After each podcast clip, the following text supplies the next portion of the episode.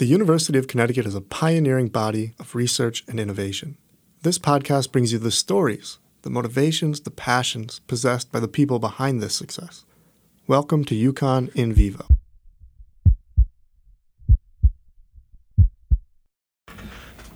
Today's guest is Professor Mark Urban from Ecology and Evolutionary Biology. We talk all things climate change what's causing it, its effect on the environment, its effect on species extinction, and how we can halt its progression. And I want to start at your Twitter bio specifically. It's one of the most badass Twitter bios, in my opinion. It's reversing the sixth extinction. so we're going to be talking about climate change and specifically what is driving this sixth extinction. Yeah, thank you. I don't think anyone's ever told me my Twitter was badass.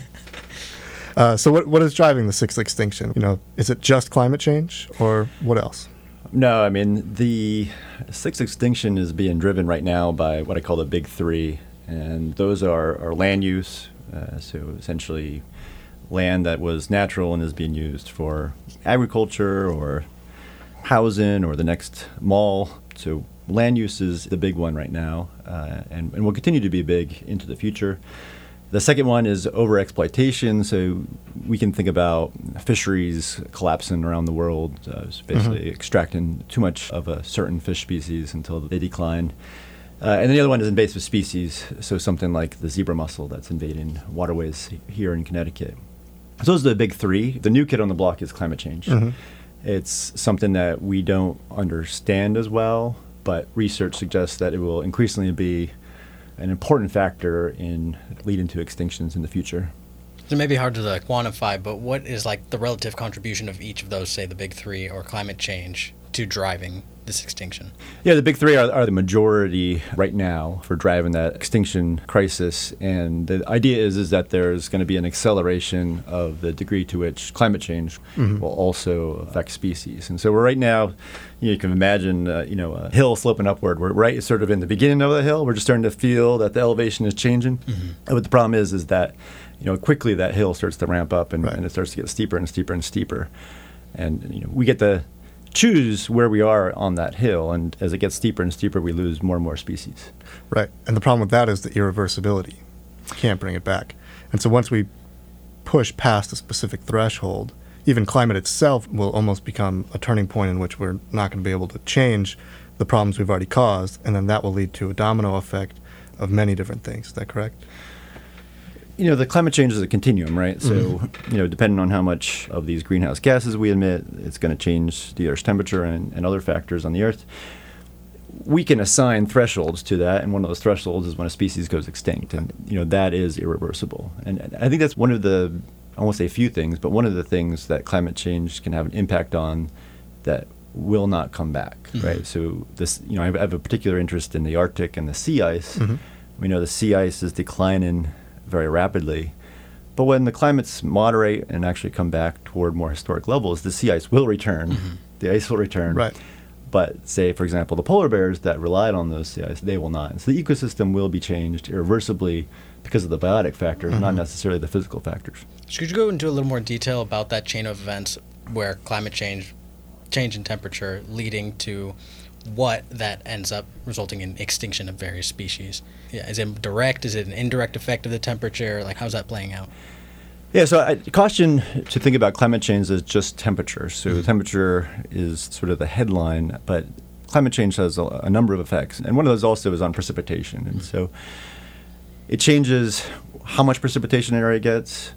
So unfortunately, the dry areas tend to get drier, mm-hmm. and the mm-hmm. wet areas tend to get wetter and it changes when that precipitation comes and in what form. So, for example, in New England, we'll see much more of a precipitation in rain rather than snow. So, there's the precipitation factor, but there's also sea level rise. And one of the immediate physical outcomes of heating up the oceans is that they expand and cause sea level rise, and there's also the melting of land ice that contributes to that.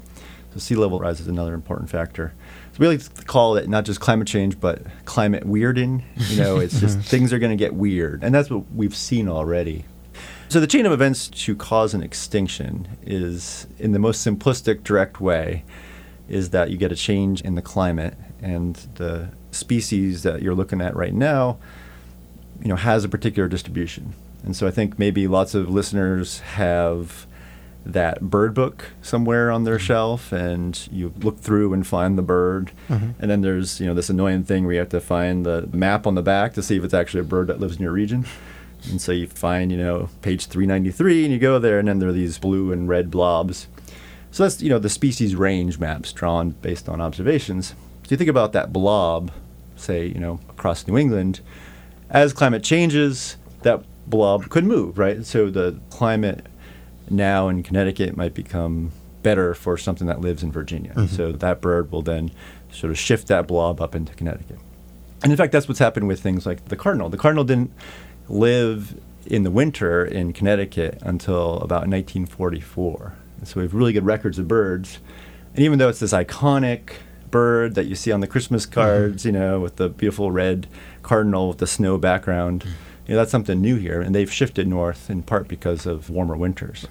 So that's sort of the, the direct chain of events is that that distribution move. Now, if, for example, that species can't move very well, then the climate sort of shifts out from underneath them. You know, the carpet goes and the species Yep. that was, was on that carpet doesn't go with it. And that's one way you could get an extinction. So that mobility or lack of mobility of a species could be a death sentence, kind of. Yeah, in my mind, it's the mobility of species that is one of the most important factors mm-hmm. because we see those climates shift in, and then a species, if it wants to keep that original distribution, has to be able to move to keep up with it. And so, you know, we're really concerned about species that don't move very far. I mean, it's also a time factor too, right? Because these changes are happening rapidly, and you're not allowing evolutionary time to allow these species to adapt to slow changes that they might have been able to do if the same changes were to happen over a thousand years rather than in ten years, right? Right. So we, we know from the past climates change through geologic history, and you know if we went back tens of thousands of years ago, that we'd be underneath a big, big, huge block of ice, Mhm. right? And so the question comes up often: Well, those species did just fine. They they shifted their blobs down south, and they shifted their blobs back up after the ice age ended. The problem with today is that, just like you said, it's changing so rapidly. And so, for, say, a tree to keep up, it really needs to move its seeds Mhm. much farther than it did in the past. The other part about it is that we've completely changed the landscape. So, we get back to the first question of land use. You know, if you think about a species that's trying to shift from Virginia to Connecticut, they're going to hit a whole bunch of cities along the way and uh, farmland and highways. Uh, you know, you imagine a you know a, a frog trying to jump its way from Virginia Yeah. to here. You know, it's it's like Frogger on the highway, and, and it's got to make it through all those built up areas. And so that's the other problem with species trying to track. that- Sure. That, Would you change say a big problem is this like multi-pronged attack against these species where if it was just climate change, maybe they could squeak by depending, but like given that there's also these other big three issues that it just kind of creates a situation where a lot of species kind of have no chance. It's the interactive effects Yeah. I think that are really important to consider. So there are direct impacts, and I can talk about species that there's a really direct link between climate change and their extinction risk. But for the vast majority of species, it's the combination of all these changes to the environment and now having to deal with the new kid on the block, Mm. climate change. So are there species that are most susceptible, right? So plants, the mobility is the issue. I think we mentioned earlier, like cold-blooded animals that can't actively thermoregulate and rely upon their environment to drive their internal temperature. So are you know cold-blooded animals more susceptible, plants more susceptible, whereas something like a mammal is better suited for this change. Yeah, I think cold blooded could play a role in it. Uh, It's not as important, I think, as mobility, though. So, you know, if we think about the species that are often considered most at risk of climate change, we think about reptiles and amphibians. Mhm. Uh, so these are species that often don't move very far. They're also cold blooded and susceptible to those, those temperature changes. But I think maybe the bigger factor Is is, mobility. mobility, but also the interaction of these other types of stressors. Mhm. Uh, so, for example, for amphibians, they're already decimated by disease. They tend to have very small distributions, often sort of these little pockets on mountaintops. Uh, so, yeah. before we jump right into how motivating action from people to stop climate change, one of the examples of that is, you know, like you see irreversible changes or extinction in species that we don't directly interact with. And how do we communicate the gravity of that situation to the public the example I think I gave you was if dogs went extinct, it would have a greater impact on people than if a rare bird population goes extinct because Mm. people don't see it, they don't interact with it, they don't Right. appreciate its value. So, how do we best communicate the gravity of these changes and the effect of species loss to the broader public? Yeah, I think that's important. At some point, I had gotten a call from a producer who was doing some sort of show on climate change and extinctions, and you know, she wanted me to tell her what species were at risk of extinction, and I came up with all these examples, these sort of exotic species from, you know, different mountain ranges and islands in the Pacific, and she stopped me and said, "No, no, I want to know what's going to go extinct where I live in New York City." Exactly. and at first, I didn't have a good answer, but there are some good examples. And you know, one of them is the salt marsh sparrow, which is worked on by another faculty member here, Chris Elphick. And uh, there are 50,000 of these birds, and they're within sight of New York City. They're right along the coast. And this is an example of uh, a bird going extinct, not through direct temperature change, but through sea level rise. And so mm-hmm. they, they live right along the coast, and as the sea level rises, they're, they find it difficult to be able to lay their eggs before the next waves come in and wash away their nests. Mm-hmm. So there are species that people do have direct interactions with. And to say it's not just about extinction, it's also about just change in the ecosystems in ways that affect humans really directly. So one of the things we've seen is the invasion of southern pine beetles in mm-hmm. Connecticut. And so as the name implies, they were a mm-hmm. southern species and, and they caused you know, billions of dollars of damage to forests. And basically, as winters have warmed, they came up to New Jersey, then Long Island, and then they hopped over to New Haven. And so here's a species that is killing pine trees in you know southern part of Connecticut and coming up north. So it's you know it's changes to our forests like that through pests, and it's also changes to the food we eat. So mm-hmm. the American lobster used to live right in Long Island Sound and be plentiful, so plentiful that the Native Americans, when there was a storm, they would go and they would just pick up, you know, these windrows of them along the beach. that would get washed up on the shore, and they'd eat as many as they can before they they, they went bad. Uh, and the American lobster is, is very rare now in Long Island Sound because it's gotten too warm for it. Wow. And so it's even our food sources now. You know, now it, we don't call it the American lobster; we call it the Maine lobster because that's where it can now live.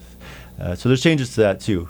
But the other thing is, is, let's say there's a species that lives on a remote mountaintop on an island in the middle of nowhere, and people say, "Why care about it?" Well, to me, it's you know, I think there's an intrinsic reason to want to protect uh, the species on Earth for the next generation. You know, so I think you know that there's no reason why we should allow these species to go extinct. That's sort of a very, you know, sort of higher level meta type of, of reason. I want to leave those species for my children and their grandchildren. There's a direct reason as well, and so if you don't believe in all that, uh, you know, each species is a book in the library of the evolution of the Earth, and, and this species has survived things that we've never even encountered. And so, you know, I could talk for hours about the different things we've learned about these rare species that no one cares about that are improving the way that we engineer things, are giving us new medicines, mm-hmm. are giving us a way to solve problems that, you know, we're not smart enough to solve, but these species through evolution and natural selection have had to solve to mm-hmm. survive. You know, every species that has survived has survived all these assaults, and there really is this library that we're burning the books on. Yeah. I read that quote. I forget what article you wrote that in, but it was really impactful just that we're burning the greatest books that Earth has written before having read them. And it's just, it's moving to understand that, yeah, it's irreversible. You cannot go back and figure out what the species did, how it lived, how it interacted, if it's then gone. So, what about temperature? Temperature is tough because, I mean, I feel like we've all started to notice shifts in temperature. I don't know how drastic our perception of those changes are. We were just talking about this walking over here about it feels warmer in October now, but Mhm. is it truly warmer? Even if the average is a couple degrees, can you notice that? Are we imparting a bias, understanding that climate change is happening? But a lot of people might even appreciate slightly warmer temperatures, less extremes. And so that's a tough one where the effect in the beginning is almost enjoyable, right? Yeah, so climate change is interested in the uh, long term averages, right? So unfortunately, many people will try to ascribe a, particular weather Yeah. event to climate change. And we can actually do a little bit better job of that through some ways in which people can attribute those. But in general, we're not interested in day to day patterns or even year to year patterns. We're looking at the long term average. And it's very clear that in New England, and most of the world, that we've seen uh, strong increases in the temperature. You know, going back 100 years, going back, you know, 50 years, we're, we're seeing those changes. But of course, it's a few degrees, Mhm. and that might not be noticeable. You know, they take off our sweater and, and say, hey, it's a warm day. Right. Where the problem comes in is on these thresholds. And so when we think about just a slight change in temperature, may not matter on a day like today, but it really matters in November or December when in the past it would have frozen the ground, it would have caused a snowstorm.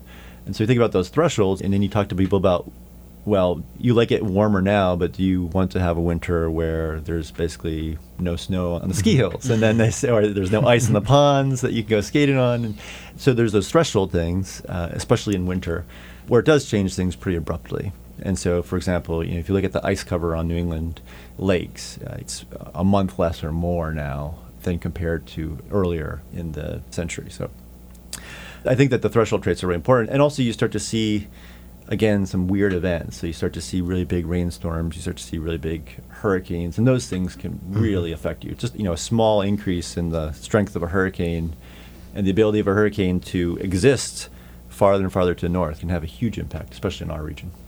Yeah.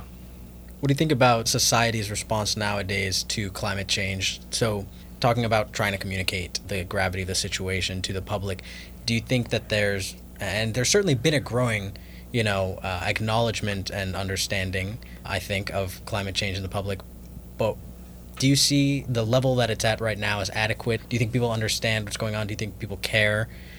Like, do you think that that's there? I, I do think that people care. I, I've kept track of some of the public uh, opinion polls on that track this and look at the degree to which people in the U.S. or the world understand that, that the climates are changing and understand that that climate change is a direct result of human action. And those numbers have been growing and are pretty high. I mean, a majority of the world, a majority of Americans understand that this is a real problem. Mm-hmm. I- I think that because it's such a big problem and it's sometimes you know a little bit subtle right now in its effects or maybe people don't make the connection to events that happen maybe it's a little bit harder to sort of you know bring into your daily focus. But i think that's changing now as we see some of the events unfolding around the world and we see these extreme events. You know people talk about it now all the time and i think we've really sort of reached this uh, part of you know our era where climate change is just in the conversation and people understand we need to do something about it. Even though it's a big problem they understand we need to do something about it. And you know I, i've been galvanized by students here on campus by their activism. And you know students here they get it. You know it's it's the rest of their life they're going to be dealing with these things and it's going to affect their ability to get jobs it's going to affect the economy it's it's going to affect their health. And so you know i do think that we're reaching a stage where people understand that we have to solve this now. Mm-hmm. Mm-hmm. Just one of the issues though with it is like you said it is so massive of a problem that a lot of people are overwhelmed by how to deal with it and that they question the contribution that they can even make towards the larger narrative that's going on. And that's you know will my actions as an individual person really make a difference compared to these large corporations or agriculture Right. industry or something like that that really are the main drivers of precipitating these changes and it's tough. I don't know how people day to day can go about, you know, really committing to changing their lifestyle with the understanding that what they do might only have a small sliver of effect. And I don't know how we could best, you know, Yeah, motivate you know, more I- action. I think a lot of the actions will take uh, a global and national effort, Mhm. you know, to uh, create the incentives at least to drive the world toward a different way of obtaining its energy sources. And you know, that technology is there. Colleagues of mine build a house now where it doesn't basically need any heat or cooling. You know, and, Wow. and it it wasn't really uh, more expensive to do that. I mean, we have all the technology. You, you insulate it really well, and you have a house that doesn't really require much. You put solar panels. You don't even need electricity. So we've got all the technology there. It's a matter of providing the incentives to make that switch a little bit Yeah. faster. And and already some of the renewables are better than in terms of their cost than many of the fossil fuels. So we've got the technology. and people are, are galvanized to do something, and, and, and small actions do add up. Yeah. But you know, also I think there's the example of people, especially people in college, who are influencing decision makers. You know, it's one person who's influencing the people can make these big changes. Right. Greta Thunberg Mhm. is a great example. The Swedish student who started on Fridays to go to the Swedish parliament and demand action has galvanized people around the world. I mean, hundreds of thousands of people to march on their capitals of their states or their countries to try to influence politicians. So I, I think, you know, one person can make a difference. uh, Yeah, yeah.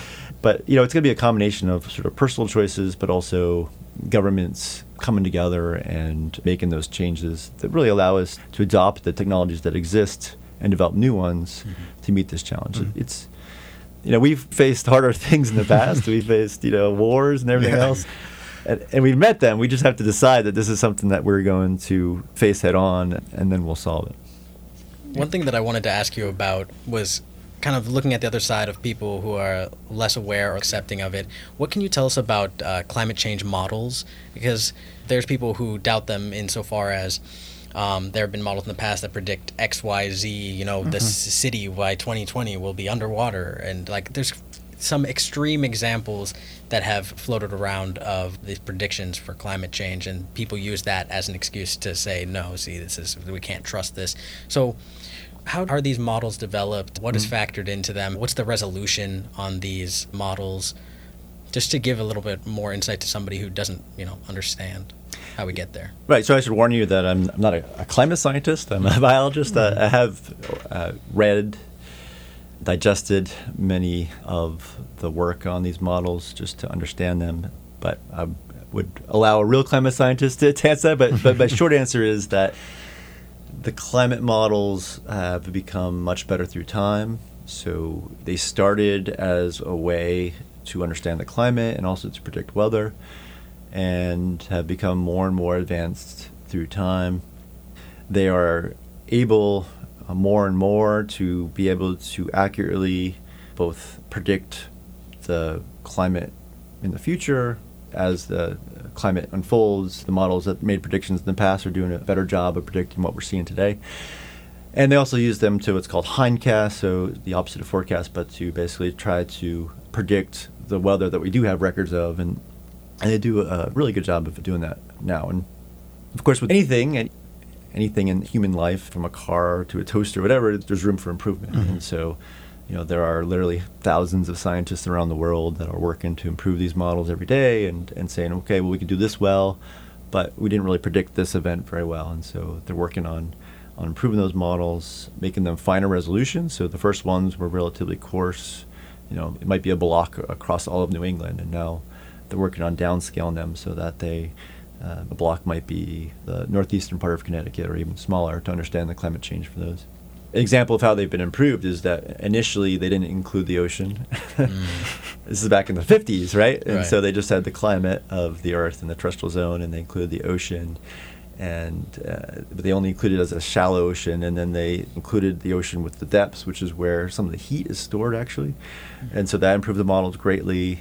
Uh, and then they started to include interactions between the ocean and the land and cloud formation. And you know the newest models include things like the forest cover on earth and how that can mediate the climate. And so so they really are very sophisticated and are doing a good job. And in most sense you know the climate predictions you know there's little debates on sort of the little wiggles in those graphs but by and large most of the scientific community thinks that we've got a pretty good answer right now on, mm-hmm. on what to expect. You know, you know, the biggest uncertainty in all those models is what humans do. Right. Yeah. So it's really, you know, if you look at the differences between, say, a, a 1.5 degree Celsius change in temperature or an 8 degree Celsius change, it's really what are we going to, how are we going to regulate our greenhouse gas emissions? Right. Acknowledging again that you're not a climate scientist, do you know like how they try to go about like accounting for that and discerning exactly what the level of human interaction in this has been? Yeah, so they actually have people who are experts in social dynamics and economists and you know some interaction with the climate modelers and they come up with what they call scenarios And so they decide on different ways in which the future might evolve on Earth. And so they say, well, there's there's one way is business as usual. They say, okay, we're just going to keep doing what we're doing in terms of population growth, Mhm. in terms of the way that we uh, live in cities or not, the way in which we do agriculture, all of that. And that's one scenario. And then there's scenarios where very quickly we decide to adopt environmental regulations to curb our emissions. And so that's another scenario. And then there's, you know, some other scenarios where, you know, things become much worse and we become isolated and don't tackle the problem and there's wars and, you know, so there's, there's all different futures that we can choose from. Sure. And, and those provide the inputs for the climate models to say, okay, well, if we follow this route, th- these are the emissions that we predict Yeah. in the future. It's not just one model. It's Sure. many different variables you can plug in and play and see what the model predicts based on certain behavior or different trends in human activity. Um, but let's bridge back now to you know what specifically your lab does, what, what your focus is, your group here at UConn. If you could provide a background of you know the focus or the questions your lab is trying to answer and the means by which you're going about interrogating those questions. Yeah, so you know, I've talked a lot about climate change. Climate change wasn't a thing that I really expected even to be working on. Mhm. If I, you asked me 15 years ago, I, I probably wouldn't have said that. But our work basically starts in the field. We work in nature. I work on ponds around New England. I also work on fish populations in Arctic Alaska, and, and um, you know those systems in really trying to understand them, it became necessary to incorporate the idea that the climate is changing and affecting those systems. And so, so that's driven many questions. Uh, another part of my work is trying to bring together biology as one discipline. So a long time ago, it sort of was separated that there was evolution as one part and ecology as another. And so evolution looking at genetic changes, and then ecology looking at changes in abundance and distribution of species. And what we realize now is that we need to bring them together Mhm. because you can't consider one without the other. And so the adaptation of organisms affects how you know they go up and down in abundance and where they can survive, and the ecology of those species uh, determines whether or not they can adapt or not. And, and so a big focus is trying to incorporate both an ecological and evolutionary view of how things respond to both natural and human disturbances, and bringing that discipline together and doing a combination of field observations. You know, there's there's one week I might be in a remote camp in Alaska putting tags in fish to understand their movement patterns. Uh, you know, another week I might be doing a really careful lab experiment, like real scientists, and Mhm. wearing you know wearing lab coats and using pipettes and things like that. You know. Another day, I I might be out in a local pond doing some manipulations. So, add in a predator to a pond to see what happens, things like that. So, we, we, we really cross the gamut from, you know, even theory to careful experiments to broad observations of what's happening in nature. Sure. Where did this interest come from? Like, at what age, you know, did you think you wanted to pursue science and then specifically bridging these two fields of ecology and evolution? Yeah, so uh, you know, I think I was probably a scientist from early on. I think it was you know, scientist, archaeologist, and photojournalist were the three. And you know, archaeologist was because of Indiana Jones. Sure, yeah. so I always loved being outside, and you know, I was the kid that picked up all the rocks and found the salamanders, and would go off uh, in, in the fields and forest, and you know, just just really enjoy nature and and seeing that. And so I, I think biologist was really the one thing that I wanted to be from an early age. But uh, you know, I was really interested in in just biology per se, not the evolutionary part, until I was a graduate student.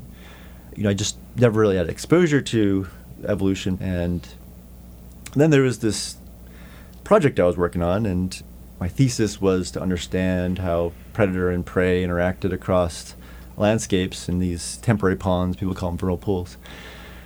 And it was weird because I would walk into these ponds and, you know, this pond over here, I would see all these tadpoles and salamanders living together and with all these predators. And the next pond be like annihilation. There would just be a few fat predators and nothing else left. And so again, it was you know from nature that was saying you know there's something else here. Mhm. Look into it, and it turned out that the prey populations were adapting differently to the predators, and so that sort of set me on this course of saying, wow, evolution is really important. And not only is it important, but it's super important at these fine scales. You know, we think of okay, well maybe the species evolves here differently than it does in Europe, but you know, what we find is that evolution has happened on such a fine scale, from pond to pond, from field to field, from yard to yard, that Mhm. that's something we need to really incorporate into all of our thinking. And that's really what we're trying to get other people in the field to think about more.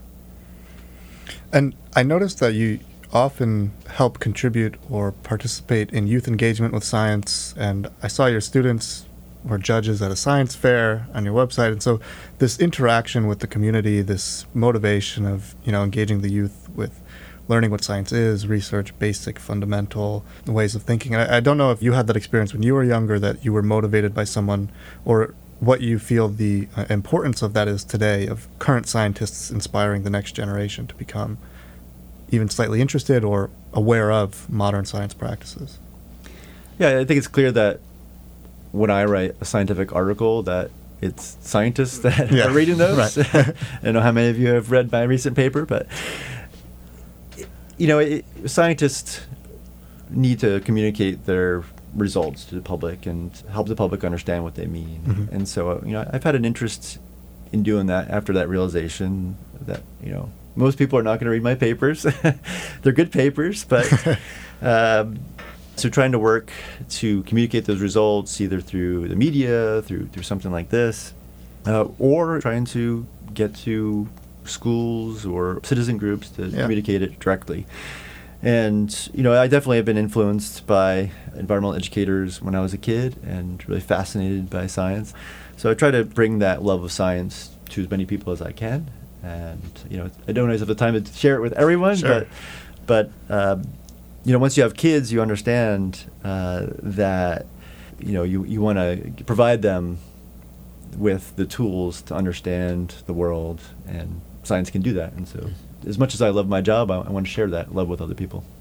That's great. And I mean, a lot of children already have curious scientific mindsets that are then almost hardened into, I don't know, specific needs of society or something. And, and so you kind of bottle up that inherent curiosity through, I don't know if it's our education systems or whatever it is, but it's good to keep that internal flame alive. And to do that, you need people currently, as scientists or investigators, observants, whatever, to inspire and say, like, keep that. That's good. You know, right now it, it may not make sense to you why you're asking so many questions, but that's going to help you later in life. And I don't know how we best do that, but it's just an observation. Yeah, I think kids are natural scientists. I think all people are natural scientists. We, we want to understand the world Mhm. around us. Uh, you know, I, I don't know if people lose it or or not, but you know, I, I, I do see kids who are just super enthusiastic about learning things and and uh, experimenting with things, and, and so hopefully we don't lose that through life. Hopefully we continue to do that and look at the world with curiosity and and try to understand it. You know, one of the things that I found in my life is that every time we think we know the answer about something, we learn something new. We, you know, get kicked in the ass and and and, and Yeah. find out that we didn't really know it. You know, there's something else that is new, and the world, nature reveals that to us when we are curious and when we really question it. And so we always have to question things and try to figure things out. That's what Yeah. leads to progress. I was just thinking that's the best and worst part of science. Yeah. that, you know, there's you're never quite there. Like the more that you learn, the more you realize, no, that's not not quite It's humbling quite too. it. Exactly. It's very humbling. Yeah. yeah. But what I found out is that you know if you come into a project and you you expect a certain answer and you get it, it's much less exciting than when you get the other you know another answer. Mhm. You know it's more difficult. It's it may be annoying, but that's where you really learn something, and and it might be something brand new. You know I've learned to accept that as being the exciting part, Mhm. Those rather than unanticipated results. Yeah, yeah. yeah. This was great. Thank you for taking the time to do this with us. Yeah, appreciate it. Thank you. This was great. Thank you, everyone, for listening to the podcast. Check out all of our material on iTunes or Spotify. You can check out our social media at InVivoPod for both Twitter and Instagram, and email us with any comments or suggestions at invivo.podcast at gmail.com. I'm your host, Kyle Drake. You can find me on social media at underscore Kyle Drake. The people who make this possible are co host Victor Kaye. You can find him as well at underscore Victor Kaye. Our editor is the awesome Kevin Ryan. He can be found at The Golden Whammy Bar. And our illustrator is Sarah Demers at underscore underscore underscore try Sarah top underscore underscore. We'd like to thank our funding from the Office of the Vice President for Research and the Office of the Provost. Thank you very much.